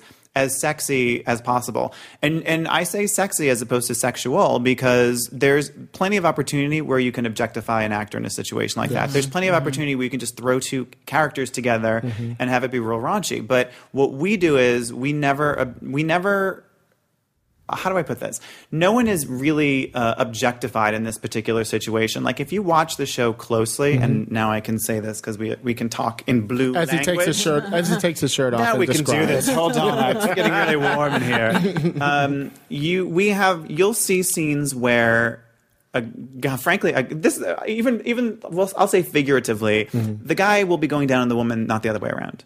Like you never yeah. see Jelena lower out of frame while she, you know, does whatever to whatever. It's kind of like it, They'll be on top of them or something. But, or- but it's kind of like there's we're not, it's particularly with our female characters. They're not there for your titillation and amusement Got and enjoyment. Right. You know, it's it, but it's an all it's a, it's a it's a an equal opportunity Mm-hmm. uh, show. But I think because we're not gross. Frankly, like, Mm-hmm. for lack of a better word, and you know, and also these relationships are built up. It's not like you have two people that just go, "We're so attracted to each other, and now we're gonna have sex, Right, and it's gonna be super crazy in 20 minutes of all this like camera grazing everywhere. Mm-hmm. Like there's always something to it that makes you um, get into it. And then there's always a scene afterwards where I mean, we had we have a show with like really crazy sex, and we also have a show with you know Jelena having this big beatdown with her mother about mm-hmm. like all that. Like, mm-hmm. and we like cat to do fights, again? big dance moves. yeah, yeah, yeah. it's, it's crazy. It's it's so you know if we were just you know going there, I think that's one thing. But I mean, really, I have no attention, so I have to make sure things are really I- I grabby. since we're talking about hit the floor, I want to talk about two important elements of the show that I love. Number one is that you have mostly female directors. Am I correct? Yep. First season, we had nothing but Mostly female directors. As another female director, and she's That's a great. beast of a director. Oh, right thank you. Um, the other thing is um, the dancing. Mm-hmm. Here's one thing I love about your show. Now, I'm a former dancer. One of the things I love about your show, which you'll demonstrate, I'm sure, at some Oh, point. yes. Uh-huh. I've been on tour with a lot of people. one of the things I love about your show, because I'm one of those dudes. You guys all know being filmmakers. You get spotted a mile away. That ain't even right. her doing the spins. That ain't her. You know what I When it mean? the- it's all the- here yeah, close, right, and then it pulls back, and you know what I mean. I'm Yeah. like, that ain't that bitch. Oh no, your show that I've seen. You can't tell. Those are them bitches Yeah. dancing. Yeah. you know Yeah. what I mean. We had- we- I love that. It's when, and that made the audition process really time consuming. yeah. Every single person who plays basketball or, bo- or, or dances on the show does mm-hmm. their own. And actually, that almost. The only time we ever had a double was for a couple of hours because Kat had hurt her neck at some point, and so we didn't use her for like wide shots or something. Which actually, I don't makes even know how many of those Yeah. scenes we actually shot. And then we were prepared to. Uh, and we had an actual double on standby for uh, Valery Ortiz, who Mm-hmm. Raquel is back on the Devil Girls this season, and she didn't even need him. she like didn't need her. her. We had her like nearby, dressed the same and everything, and I'm sure the girl was like, "Put me in, coach," but we're like, No. "Valery's good." yeah. So anytime you see, you know. Um, and it really allows us to shoot the hell out of those Yes. dances. Right. Like when you see Taylour Paige flip, flip, land sideways, whatever, whatever. We don't have to do like some weird camera trickery to be like, and now she t-, like what's like, Mm-hmm. And then she comes up. right, like like right, right, like right. Golden Girls where they had like Yeah. Betty White's doing his old crazy dancing, and then you cut down and she just like ta-da at the very end, and you're, Yeah. you could tell it was like a 29 year old Mm, she woman the whole time. and shit. Right, yeah. So you have one choreographer, multiple? We have we have uh, one main choreographer, Mm-hmm. um, and his name is Michael Rooney, and then we have Danny Valle, who is his uh, his assistant choreographer, um, and they are It's a lot of um, work. It's a lot of work. oh, It's- they be dancing too. yeah, it's funny when I get. I definitely have people like, "I'd love to choreograph for your show," and I'm like, eh, the, he, first of all, one's one's enough because Michael's Yes. amazing, and also, you know, the the dancers are like a secondary cast on the show. You know, we have our main cast of of 13, 13 series regulars. That's a I don't know big how I manage that, but Yeah. um, and then we have eleven dancers normally you know we have 14 dancers, but 11 of, three of those are the main cast. So and And they're, they're, always own- in the background in the shots, just like the use them. basketball guys too. Yeah, yeah. right? We, I always use them. I always, I always give the, uh, each dancer a line every season, just so that they like Mm-hmm. Oh, kind of feel like part Yeah, of they it get as well. bumped. Yeah, yeah, yeah. Um, and so because it's a lot of hard work, they're in it. They're they're uh, it's th- the vibe of the family vibe in that group. And Michael is so creative. I mean, he did like the Bjork "It's So So Quiet." He did "Praise You" that video. He's very well known and very well respected. And the fact that he can he tells stories with the dance, and the fact that he brings that, and you know, and and we're the dancers were very um, you know we've we've had a couple of tough hits on the on the show personally. Um, Did you lost one of the dancers, right? we did, yeah, we did, um, and uh, and that's when I saw everyone really come together. Mm. Um, and so you just the girls are they so trust each other and they mm. so love working with each other and they have mm-hmm. this like weird psychic language when like like Michael will be like, okay, now Tiffany, I need a little bit of. Mm, do you know what I'm saying?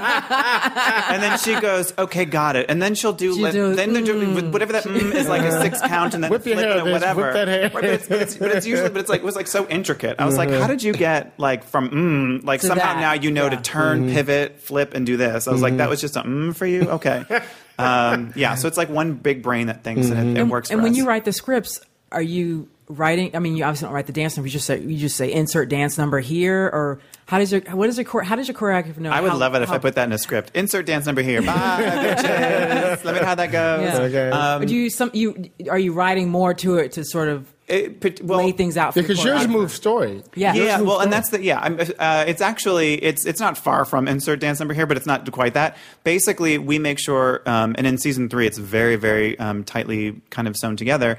Uh, that the dance is has something really really specific to do with the storyline. So I'll when I when I when we write it, we'll have you know this we'll have the dance in the script what have you. But we'll if there might be like looks between certain characters that we put in the script there might be um, a moment where they're kind of in weird competition or where someone's like hawking the other and the other one doesn't know it. Like so those sort of things will write into the script and into the um, and, and michael will know to put that in the choreography. Like we had a we had a dance um, in season two that was um, my, like my radar was the song and it was basically Ahsha like she was sca- scheming behind the scenes and she was just mm-hmm. giving nothing but side eye shade everything to Jelena in this dance. And so that was definitely in the script. Mm-hmm. And it uh, but but michael was able to take it and all these things were like taylor is giving logan so much mm-hmm. funk. It was awesome so yeah it's it's it's i mean i would never go and then she pirouettes Right, and goes right, upside down but- Right, right, right. yeah. But that's how I approach the show in general. I feel like everyone who's a department head, everyone who brings their own thing, you kind of have to go. Here's the vibe. Here's what I mm-hmm. want. But you're, I, I don't, I don't do your job, and I don't pretend to. So That's bring good. me what you can do. And if you have someone like Michael Rooney, you know that person. I mean, he's just insane. Right. He's a Let beast. me, let me ask you in regard to that we're talking about the dancing and the direction and whatnot. How how far in it? So how many days do you guys shoot? First of all, uh, an episode. we shoot, we block shoot, so we do two episodes in 13 days, which is rough. Yeah, That is ridiculous. we it's it's yeah. Wow. We okay. are, yeah. We you'd never know it on screen. Mm-hmm. Um, I'm pouring water. I don't know if the microphone's hearing that. Well, let's explain, let's explain block shoot for maybe some Yes. while he's getting his water ready for You- people oh, that might not know that.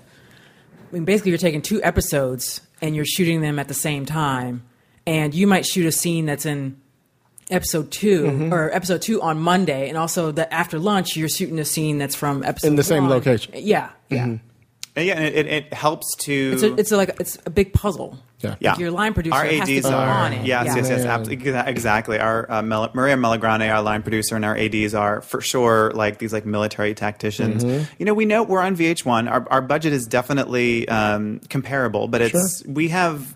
You know, we have, know what other show has like. But you guys a look like you have dancers. a big budget, though. Well, that's what's important. and that's why. I mean, I think Yes. cross boarding, boarding, uh, uh, block block shooting. That's it helps that for a couple of reasons. One, you get more bang for your buck on screen, Mm-hmm. um, and also everything is written in advance, and it keeps the. It, for me, it keeps the story tighter. Like we don't have any fat that you then like because you're basically going, okay, I know that come episode ten, this scene in episode three is pointless. Why do we even need this scene? Mm-hmm. It doesn't set anything up. It doesn't pay anything off. It's fun, but wah, off it goes. So Mm-hmm. that's I think helps the show um, keep up its pace, which is pretty intense. so. Uh, so you guys block two a week, right? Okay. Two every, two in thirteen days. Two and 13 days. I'm sorry. 13 days. Now, So, how long do the dancers have to learn the routine? Could you guys do at least one or two numbers? How many? How many numbers do you We guys do do? one an episode, Okay. uh, uh, one big one, and then we One big one, and little- you have, like, rehearsals and things little- like that. Yeah, yeah, yeah. um, little snatches of that in Mm-hmm. the episode. Um, but they have it's you know they're they're they're their own sort of mini schedule throughout the season. So Michael has his time to choreograph it. Then he has a skeleton crew of about four dancers who Mm-hmm. kind of do the kind of um, the big stunts and how do you how do you say well or or just kind of uh, who who he's able to sort of see what the whole dance will look like with just four people and he'll imagine where those other people Mm-hmm. are what but it's good for him to see these you know four people. Then he'll bring in the other dancers and then finally he brings in our leads. So our leads actually have the least amount of time with the dance um, and are kind of called on more to pick up those steps faster um, which is why it's good that we don't have doubles because uh, why we why those girls are doing Right, their own right. stuff because you know it's There's unless no time. right there's well honestly there's there's no time. It would add to your day also to okay, take out the actress, put in the the Oh, yeah. double. I mean that if you're doing block shooting, And it that just also- makes your day so much longer. yes and it also is a drag when you have a good shot and you're like who's that blonde girl because that's not Mm-hmm. that's not Kyle. I can't use that shot. And some shows would, but I Yes. I'm No a bitch. I'm a bitch in the editing room. In the editing room, I'm like, I saw a half wisp of hair that's not that same color blonde. Lose that shot. My editors love me. In, in talking about dancing, your cast, I remember when, at the event the other night, they were talking about how when they know that it's time for the dance, everybody comes to, if they're not on that day, they show up at the set to watch. Yeah. You know what I mean? I love that. It's Wow. well, there's something very, very unique and specific that uh, happens on dance days. They they they will do the dance multiple times. The music, in order for them to really feel it, we blast the shit out of that music. So if you're in the arena, it's boom, boom, it's massive, uh, and they really are superstars that day. They are. Uh, they are athletes. They are so crazy fierce. They're done up, you know, snatched for the gods with the hair and the. I mean, they're just. It's like watching fourteen Amazons go, go, go, go, go, and it's really in in the between their attitudes and the choreography. It's just it's everybody really just feels like they. Is that you or me? It's you. James. Sorry, this is uh, my drug dealer. Oops. No. Oh gosh, is that being recorded? Um, but everyone shows up because the feeling on set is so like there's just an energy. There's mm-hmm. just and, and Yeah. when you're watching and and that was so true from the very first day when we filmed that Who Run the World number mm-hmm. in the pilot. Mm-hmm. It was just like it was attracting people. People were coming over. People who and you know when you work on a show and you're jaded and you're going, oh, my lunch is over. I'm going to go whatever. People just stayed, and now it's like. And because the, the dancers are such an such an integral part of the show, kind of behind the scenes, it's just a support thing, Definitely. as well. Well, I distinctly remember the pilot because I, you know, I was like, oh, VH1's doing a show. Oh, there's basketball. Oh, there's dancing. But then I saw, oh, wait, Dean Cain is in this show. Oh, let's get to it. Let's get I to it. am watching the program. I picked the wrong time to pour water. Did we have a crush on Dean King? Oh yeah, ever since Lois and Clark, the New Adventures of Superman, I love Dean Cain, and I feel like he's someone who should work more. Mm-hmm. So, and you know, he said he had a stint where he wasn't getting jobs, and it's like, oh, he's on hit the floor. I'm, I'm, I'm in. I'm watching. Mm-hmm. Yeah. It was when he. I remember when he came in to come and uh, meet and talk about Pete, and I had only seen him clean shaven, Mm-hmm. and that's generally how he works. But he came in that day for whatever reason. He had like his scruff going on, and I was like, "That's Pete right there." Like he's Mm-hmm. Just like right. he's kind of like Yeah. that, you know, fried by life kind of guy. Uh, Dean is very charismatic. Um, I only learned after I cast him that my childhood friend since I was four, she never, she wasn't like the typical girl. She had like, she was, she, her room was like, I don't know. She doesn't have like that sort of pop culture stuff anywhere. She's like, don't you remember I had a poster of Dean Cain in my room? It was the mm-hmm. only thing I had. so she was very excited when she got that happy birthday Yeah. That's from cute. Dean Cain. I snuck on the Warner Brothers lot. So let's he tell the kid- when- let's tell the when story. he was shooting. When he was shooting Lois and Clark, I went and bought a like just a Warner Brothers sweatshirt, like just that just said WB. She wasn't even living here at the time. No, She no, no. just I wasn't. I, was, I was like in town, like visiting or whatever, just like seeing Hollywood and being so amazed, like, oh, maybe one day. and um, I just kind of sweet talked the security guard, like I was a PA or something. And he's like, oh, well, you got the sweatshirt on, so go ahead in. And so I just snuck onto the lot. And he was out there shooting, and I- Really? You got to watch? I, I got to watch, and then afterwards, I went up to him and asked for a photo, and he Really? posed. Yeah, he was and he punched nice. you. No, he was super nice. And she went Yeah. flying. Right. because he was Superman. I mean, he was in the costume and everything. Mm-hmm. So Really? Wait, you went up to him while he was in the costume? Mm-hmm. I wasn't the only one though. It's like some cosplay I was, for some people. I wasn't, the, I wasn't the only one though. There was like there were a couple little groupies hanging mm-hmm. around, just like oh, you know. so, le- so there's the lesson there. If you go to a lot and you put on the sweatshirt, Right. you'll get in anywhere. yeah. Good. All right. So Yeah. let, let's let that's now a this how. was circa Well, 19. this was This was 19 what? 96. this is before we were Yeah. bombed and everyone Yes. was like, And "Show you me gotta your have ID, and a or vial whatever. of blood." This- right. Yeah, I was so amazed at this little security guard at the Mm-hmm. WB gate who was just like, "Oh no, you're wearing the sweatshirt." It's like here at the lot, Oh, we you got work all here. this security stuff we have to do to even get you guys on. It's ridiculous. Right. I had to like fight my way through fences Did and you? dogs. Uh, well, like, you don't know who I am. Yeah, how dare you? Dean brings that out in people. I will Mm-hmm. say that. He's sweet. He's totally sweet. He's a very uh, he's he's a very fun guy. He's a fun guy to have around, and I think um, and I say about him, and I say about Kimberly Elise. And I like their relationship. I like I like you know? them, like seeing them together. I was Mm-hmm. like, "Whoa, okay, There's let's go." There, I think I was very fortunate to because Kimberly Elise is someone that and, and Dean Cain are Mm-hmm. people that say yes to you. You don't say yes to them. So I was fortunate that when they came uh, to the show, they brought what they bring, which is this like level of professionalism. They're cool. They're not like I need this at this time and blah mm-hmm. blah blah blah blah. Like because I have a bunch of younger people on the show who mm-hmm. I'm like First they time- could first times, too. some some first timers, and I mm-hmm. was like, thank God I have these people at the As top that- examples. right because Yeah. people pay attention because we you know you're you there's easily someone around who you could be like oh this is what she does and she gets it and people say okay but no on this show the people at the top who are the ones that you look at and look after are the ones who are you know kind of They set the precedent. coolest yeah yeah yeah Yes. Yes. so because I can't be around all the time you know in the makeup trailer but when they're Right. there you know no one's going to be Right. acting up with mm-hmm. Miss Right. Kimberly Elise nearby no one's going to be like Right. I didn't get my tea wasn't warm to the right temperature Oh yeah, don't, don't show your butt like that. Right. Don't show Kimberly your be like, girl, sit down. she didn't even have to. Yeah, just a She's just got a Just presence. Give me that look, Yeah. yeah. She has that black mama look. Yeah, like, come on. I love Kim. yeah. So, you know. No, that was good. I like No, that's seeing. what's I like seeing them, That's those two up. together. Um, the last thing I want to talk about is so now you're directing. Now I'm directing. Yes, I started directing at the end of season 2 and I uh, I direct in season three. Mm-hmm. How as did well. you make that transition? I know you're on the set all the time, so you get to watch it and see it Mm-hmm. and learn and grow. You're basically shadowing them all the time anyway. Yeah, it's it's a weird little film school in a way. In a way, You're like, Yeah.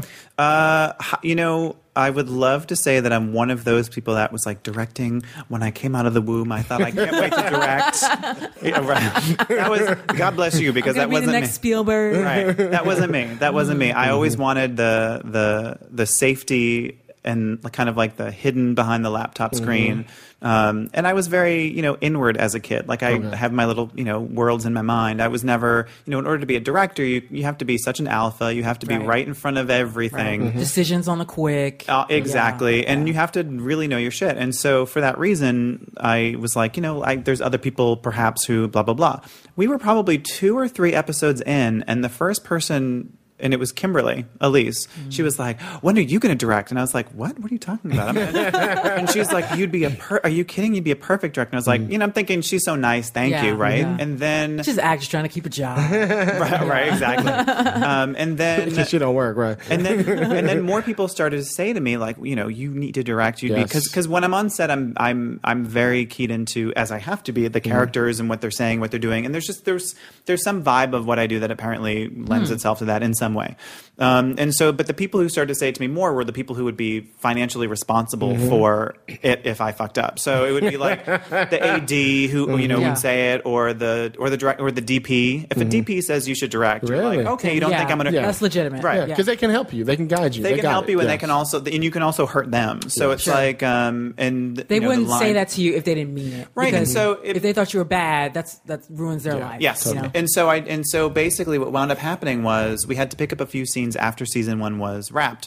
and it was just going to be a few hours of work on a you know a, a, on a day where we had to grab some stuff Mm-hmm. and um and so i wound up i was like okay well that's kind of like a if i Yeah. fuck up like it's a day like whatever and i wound up doing it and i wound up having so much fun Mm-hmm. and everyone wound up really enjoying it and so when the second season rolled around uh, I had already, you know, a lot about the show has sort of lent itself to learning for me that has, I think, is is unusual, and I'm very grateful for it. I think the fact that everything was written in advance and you know filmed kind of a little bit after that, and then post after that, it allowed me as a first time showrunner to get into understanding everything without the everything avalanche coming at me all at mm-hmm. once, and mm-hmm. the fact that it's on a VH1 and I have a, like a million network people who are freaking out on me, and, like it all just kind of happened in mm-hmm. such a way that having never come through a room, now I'm show running, and having never directed, I'm kind of in a you know I had a day to kind of pra- you know what I mean to kind of practice, um, and so in season two, I I basically you know said I would like to direct the last two episodes, and the network was like great, and I said "Oh, okay, well shit. That went um, easier than I thought. I was right. ready to like I do mean, battle. But they always say that you should wait a little bit I- in season two, season three before you say. Right, season know, three you know. might have been a little soon, but uh, for whatever I don't want to say for whatever reason because I do think that I bring something to the table. Mm-hmm. But VH1 has has never not been 100 percent supportive of me, and and there was Hello, they let him plenty- show run his fucking show. Well, exactly. And there's there's plenty of opportunity for them to go. "Uh, I don't know about this, or "Uh, I don't know about that. Um, and so they, they knew that there were people around who could support me if I needed the help or whatever. And the actors were super into it, Right. and the crew was super into it. And those were the days that went the easiest. We finished the soonest because I was able to go in there and go. I need you to, you know. And I have this weird language because we're all friendly now, Right, and because right. we're I have this very strange language with each of the actors, so I can go. I need you to just kind of "Uh," with a little. You know what I mean? Like something. I wonder who you learned that right, from. right, right, exactly. And so then I had, uh, and by the time I was like, then it would be like two takes and we'd be done. And so we'd be in the, right. in you know, hair and makeup would be pissed at me. They're like, we got we wrapped spent early. all day getting these girls ready. Right, well, be- no, but they were, they were, well, no, they were mad because they were like, I didn't even get any overtime this block. I'm so mad. But your line producer loves you. Oh no! Yes. There was high fiving, and so anyway. So once, and then, and actually, the first episode that I directed, not the first, but the first block that I directed in season two, we had. It was the day. It was the, the final two episodes of the season. We had over a hundred setups. I don't know why. I was like, if I'm going to do it, jump right in. But it was because it was a lot of setups. basketball and a lot of Oh, dancing. that'll get you. And it was like the whole final game of the season, and then Mm-hmm. the dancers is this whole thing, and then it was also in that block. We also had a the arrest of Oscar Kincaid, where Mm-hmm. every single character is in this tunnel. So it was all this crazy shit. Anyway, and so I did it again in season three, and just to add onto the heap of stuff that I had to do, I also for some reason opted to act in the finale. so. Not, not just a little role, the guest star role. Well, it was no, it was. Trust me, it was a little role. I don't want anyone showing up thinking they're going to get like Sophie having to make her choice. That wasn't my role. Um, but uh, but it was fun to do. But those credits are going to be a nightmare. It's like written by, directed by, created, produced, Starring. and yeah, yeah, I know. I did put my name in front of Kimberly's. That's can you imagine starring James LaRosa, also starring Dean Cain. Um, but no, so it's With. with yes. Yeah. That's the one they love. Well, I think I think Dean actually is with. He is with. He is with. Um, and so uh, his choice. Um, and so I love it. Just say with for him. it's Dean's it's the with. more powerful than Yeah. and, so it's a good one. Yeah. the, the the the wording. But um, and it's it was it was something that I. I, I just continue to say, and the same thing as show running, and the same thing as running a room, the same thing of Mm-hmm. well, whatever. let's talk about running a room really quick. Yeah, Well, I would I was- just finish this. Go ahead, sentence go ahead, say I'm it just happened to be something that I uh, that I was able to do. Okay. I was going to ask how big your room is. how many it's, writers? It's, it's basically as big as the room we're in now. It's I have um, this in season three is a luxury in that I had uh, one, two, three, four, four people besides myself. Wow. In my first season, it was four people with myself.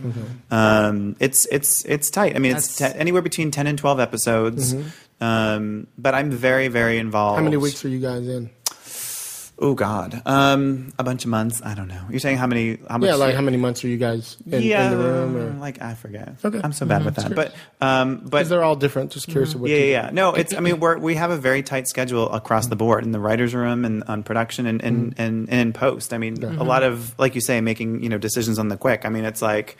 You better make damn sure you get that scene before the end of the day, and you better damn well make sure that script has been published by whatever. So, Right. but that's why I have to be really on top of you know everything. Mm-hmm. But fortunately, I love the show, so it's not not difficult it's for me not to a phone it chore in for you. Yeah, yeah, yeah, Like, yeah. yeah. Oh, I've got to be in the room today. You know? Right. No, I'm like, how do I, how am I, can- how can I be in three places at once? And then I try and figure it out. And, the- and the crew actually will do the best they can to see if there's a way for me to be like, if you have this production meeting while you're auditioning this actress, while at the same time you're choosing the song. That's show running. That's That's that's real. the job. That's real. Yes. So, but you were going to say something. Oh, I was just asking, like, how do you run your room? Like, Oh, what do you? uh, how do I- you staff? You know, It's stuff I like that? staff by I read original material. I Mm-hmm. do original one hours. I I am a bitch about not reading anyone's uh, short stories or Mm-hmm. their um, sitcoms or their like I I don't, because you think, I don't think that's being a bitch. I don't. I don't. I just wouldn't like say saying that. I'm a bitch, though. Okay, But- That's- but that, then that's your that's time per- is- that's I'm a personal thing. monster. You only have so much time, so you want to Right. read the stuff you want to Yeah. read. Well, yeah, and I think that you know, I, I, for me, a poem doesn't tell me how you can handle, you know, Lionel being a total, Yes. you know, monster in this mm-hmm. moment or whatever. So, but I like reading original stuff. I like reading when it's really super twisted and weird, and mm-hmm. you know, what have you. I don't need you to send me your dance script because I'm mm-hmm. going. What are you telling me? I, you're just telling me that because there's dance in it, I'm going to hire you. It's not like the characters go around saying pirouette all day, Right. um, Um, and so I meet with people, and in the same way that it's casting, I just go, do I like them? Do I want to spend time with them? Like, what that? What's that feeling mm-hmm. about? Do they get mm-hmm. the show? Mm-hmm. Um, and it's it's funny when I because I again I hate to keep going back to the same point, but because I did not come through a writing room, I don't have I'm not jaded by the politics of you know the clicking of people and you answer that person and this person. I would when I meet with people, I go.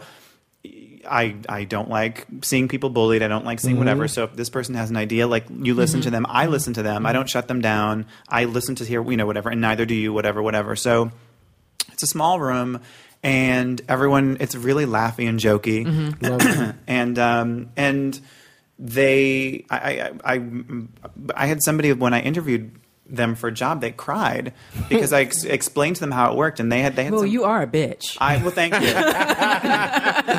Thanks for saying that. I appreciate that. No, but they they had just come off a show where they the show was run by two showrunners who were on opposite sides of the country and were at war with each oh, other, and they were having to Oh, satisfy both of them, and they were like.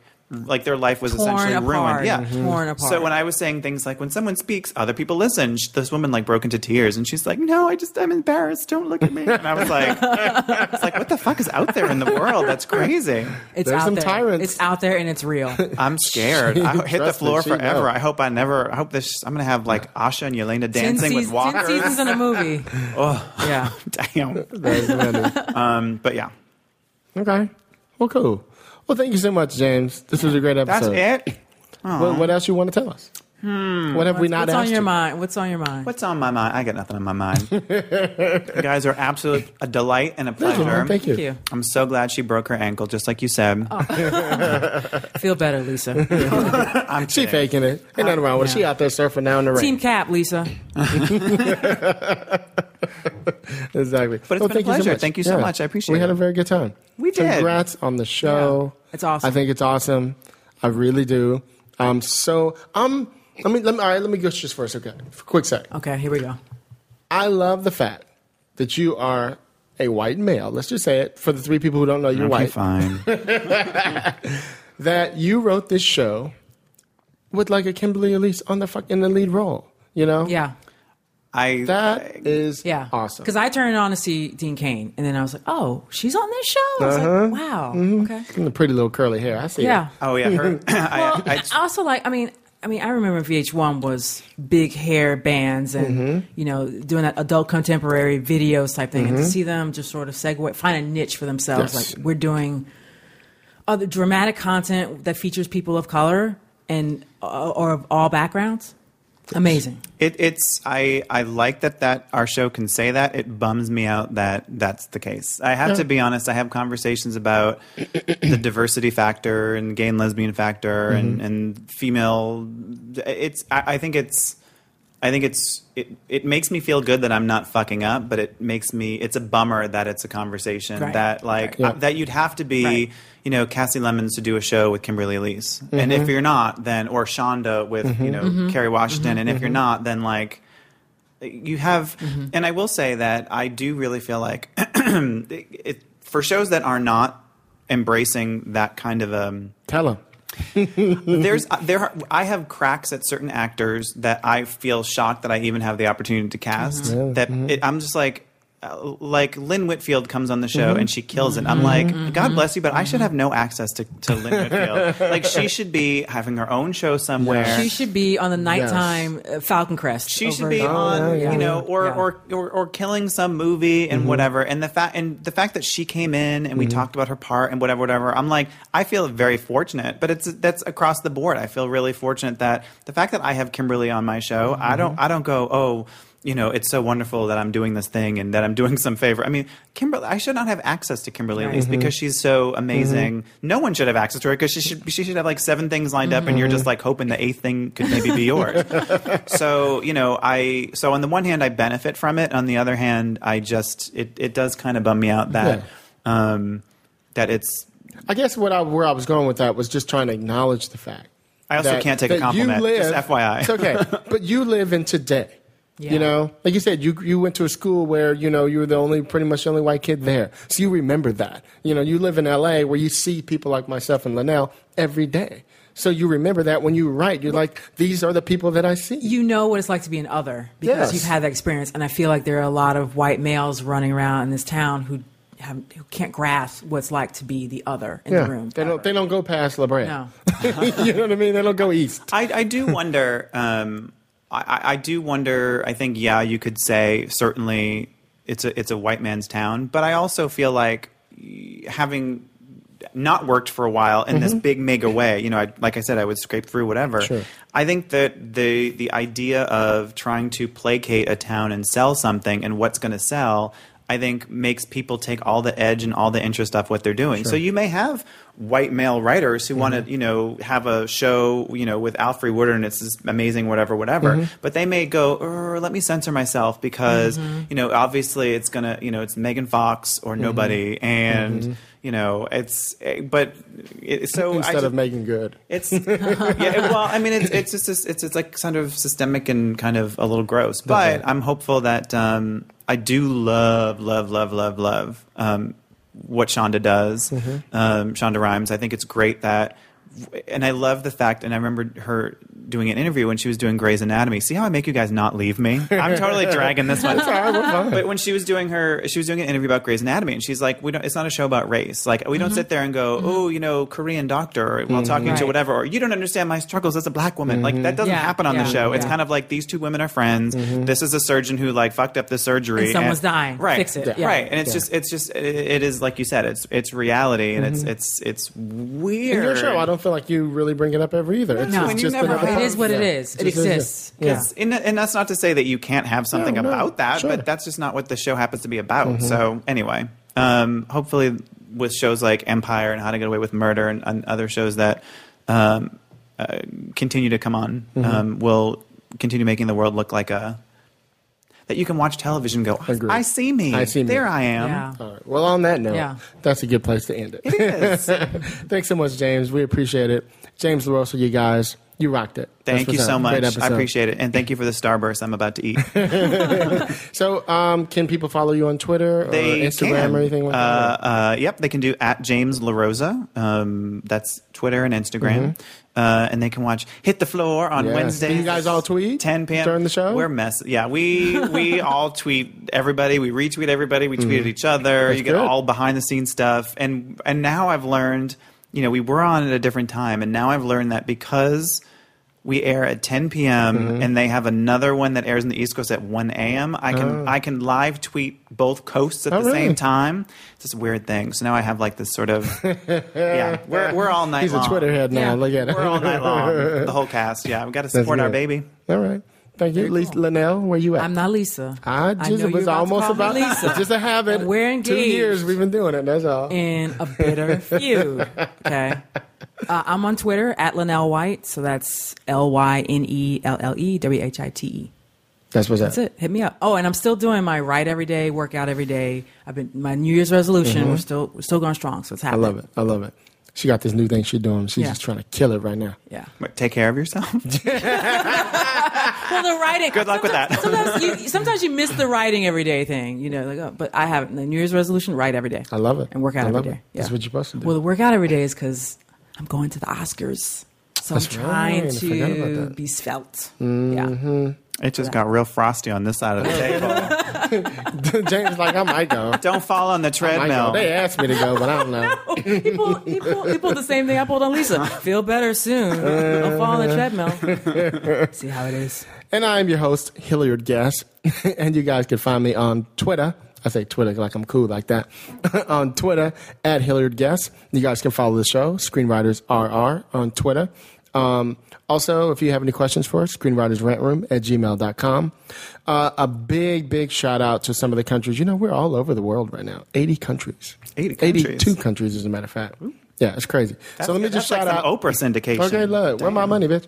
Um, and uh, so, quick, just shout out to some of you big countries that are like following us, like London, not about the countries, That's- yeah, the city. UK, Yeah. y'all motherfuckers. we appreciate it. They're, the numbers are just growing like crazy over there. Australia, France, South Africa, um, Italy, um, Brazil, which is another big one, and Canada big shout out to all you guys. You guys rock. We love that. Um, so please do us a favor. Go on iTunes, give us a five star review because we need that for the metrics. We're trying to get into that top 10 this time. At least top something. Top 150, top 900 shit, something. Then someone should have taken off their shirt because You know- sex sells. you know what I'm saying? Then you need a Lynelle. cam- You need a cam. No, no, no. Oh no, no. Go ahead, and flash happening. him, girl. It's not happening. Oh, she did James it. said Look, he'll do That's it. not happening. Look, James she said did he'll it. do Thanks, Lynelle. I have that rumor out there that I was topless on a podcast. Oh my goodness. That'd be a good name. Excuse me while I whip it out. So y'all know what y'all are gonna do on the rant room. So join in with us at 2016 instead of 100. Yes, thank you, thank you. So you guys know how we do it on the rant room. On the show, we keep it real, we keep it opinionated, and we keep it what? Joining with me, 2016. Peace, y'all. I'ma say what I feel. And I promise to keep it real. Welcome to the Red room.